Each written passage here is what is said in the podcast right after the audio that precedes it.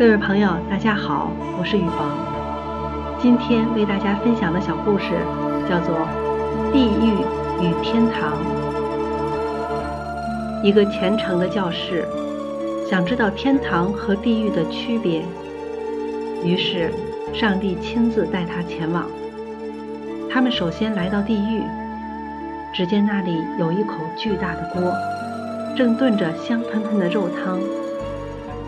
所有人都围坐在大锅周围，每人手里都拿着一把勺子。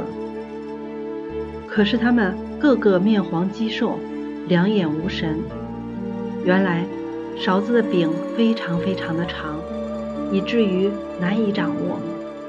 他们每个人都竭力想从锅里捞起肉汤送到自己嘴边，但稍不留神就会泼洒出来。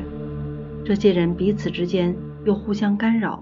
几乎要动起手来，他们谁也喝不到肉汤，永远生活在饥饿之中。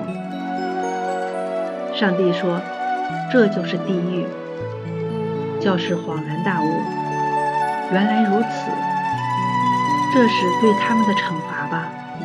天堂中的人一定是用正常的勺子。他们又来到天堂，出乎教士意料。那里是一样的锅，一样的勺子，但那里的人个个红光满面，十分幸福。原来，他们每个人用勺子舀起肉汤之后，都送到对面的人嘴里，而且还互相配合，彼此协作，大家都不会挨饿。他们生活的很幸福。上帝说：“这就是天堂。”